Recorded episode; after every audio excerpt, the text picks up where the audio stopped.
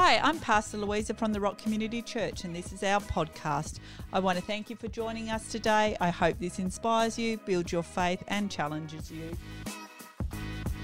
Hello again, church. How great is it to be with you again for another day of our Bible reading? We're on to a new book today, and um, it's one of my favorites. It's the book of Mark, and um, we're going to go through it each day. The book of Mark has um, quite a few long chapters. The first uh, chapter and the second chapter are both pretty long, and so we're not going to read all of it today. Today, we're actually going to jump in at Mark chapter 1, verse 14, and it's titled this Jesus calls uh, the fishermen to follow him. All right, let's do it. Later on, after John the Baptist was arrested, Jesus went back into the region of Galilee and preached the wonderful gospel of God's kingdom realm. His message was this At last, the fulfillment of the age has come. It is time for the realm of God's kingdom to be experienced in its fullness. Turn your lives back to God and put your trust in the hope filled gospel. As Jesus was walking along the shoreline of Lake Galilee, he noticed two brothers fishing, Simon and Andrew. He watched them as they were casting their nets into the sea, and he said to them, Come, follow me, and I will transform you into men who catch people instead of fish. Immediately they dropped their nets and left everything behind and followed Jesus. Walking a little further, Jesus found two other brothers sitting in a boat, along with their father, mending their nets. Their names were Jacob and John, and their father was Zebedee. Jesus immediately walked up to them and invited the two brothers to become his followers.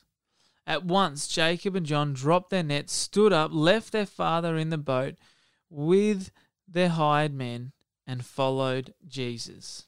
Then Jesus and his disciples went to Capernaum, and he immediately started teaching on the Sabbath day in the synagogues. The people were awestruck and overwhelmed by his teachings because he taught in a way that demonstrated God's authority, which was quite unlike the religious scholars. Suddenly, during the meeting, a demon possessed man screamed out, Hey, leave us alone! Jesus, the victorious, I know who you are. You're God's Holy One, and you have come to destroy us. Jesus rebuked him, saying, Silence! You're a burden. Come out of him.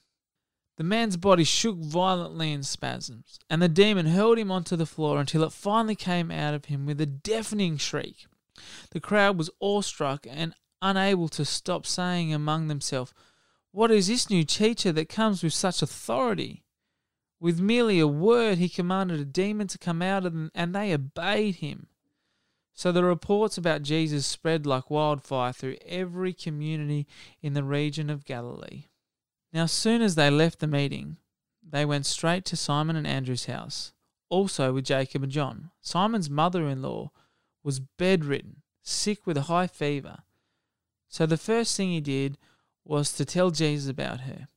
He walked up to her bedside, gently took her hand, and raised her up. Her fever disappeared and she began to serve them. Later in the day, just after the Sabbath ended, at sunset, the people kept bringing Jesus all who were sick and tormented by demons, until the whole village was crowded around the house. Jesus cured many who were sick with various diseases and cast out many demons, but he would not permit the demons to speak, because they knew who he really was. The next morning, Jesus got up long before daylight left the house while it was still dark, and made his way to a secluded place to give himself to prayer. Later, Simon and his friends searched for him, and when they finally tracked him down, they told him, Everyone is looking for you. They want you. And Jesus replied, We have to go on to the surrounding villages so that I can give my message to the people there, for this is my mission. So he went throughout the region of Galilee, preaching in the Jewish synagogues and casting out demons. On one occasion, a leper threw himself down in front of Jesus, pleading for his healing, saying, You have the power to heal me right now, if only you really want to.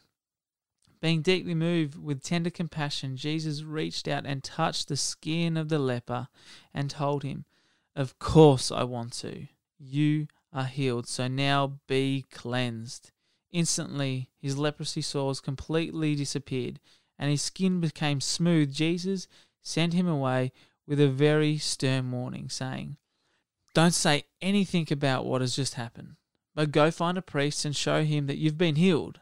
Then bring the offering that Moses commanded for your cleansing as a living testimony to everyone. But no sooner did the man leave that he began to proclaim his healing publicly and spreading the story everywhere of his healing. Jesus' growing fame prevented him from entering the villages openly, which forced him to remain in isolated places. Even so, a steady stream of people flocked to him from everywhere. What a great couple passages of scripture that we read today. Um, it is a story of being chosen and dropping everything and following. It is a story of Jesus teaching and healing and rebuking and casting out and blessing. I don't know what's a challenge for you, but I encourage you to think about what is it that God is saying to you today. I take courage in knowing that daily Jesus comes to me and he asks me to follow him. And I get a choice to whether I want to keep doing what I've always done or I can drop it and walk into the plan and the purpose that He has for me. Let's pray.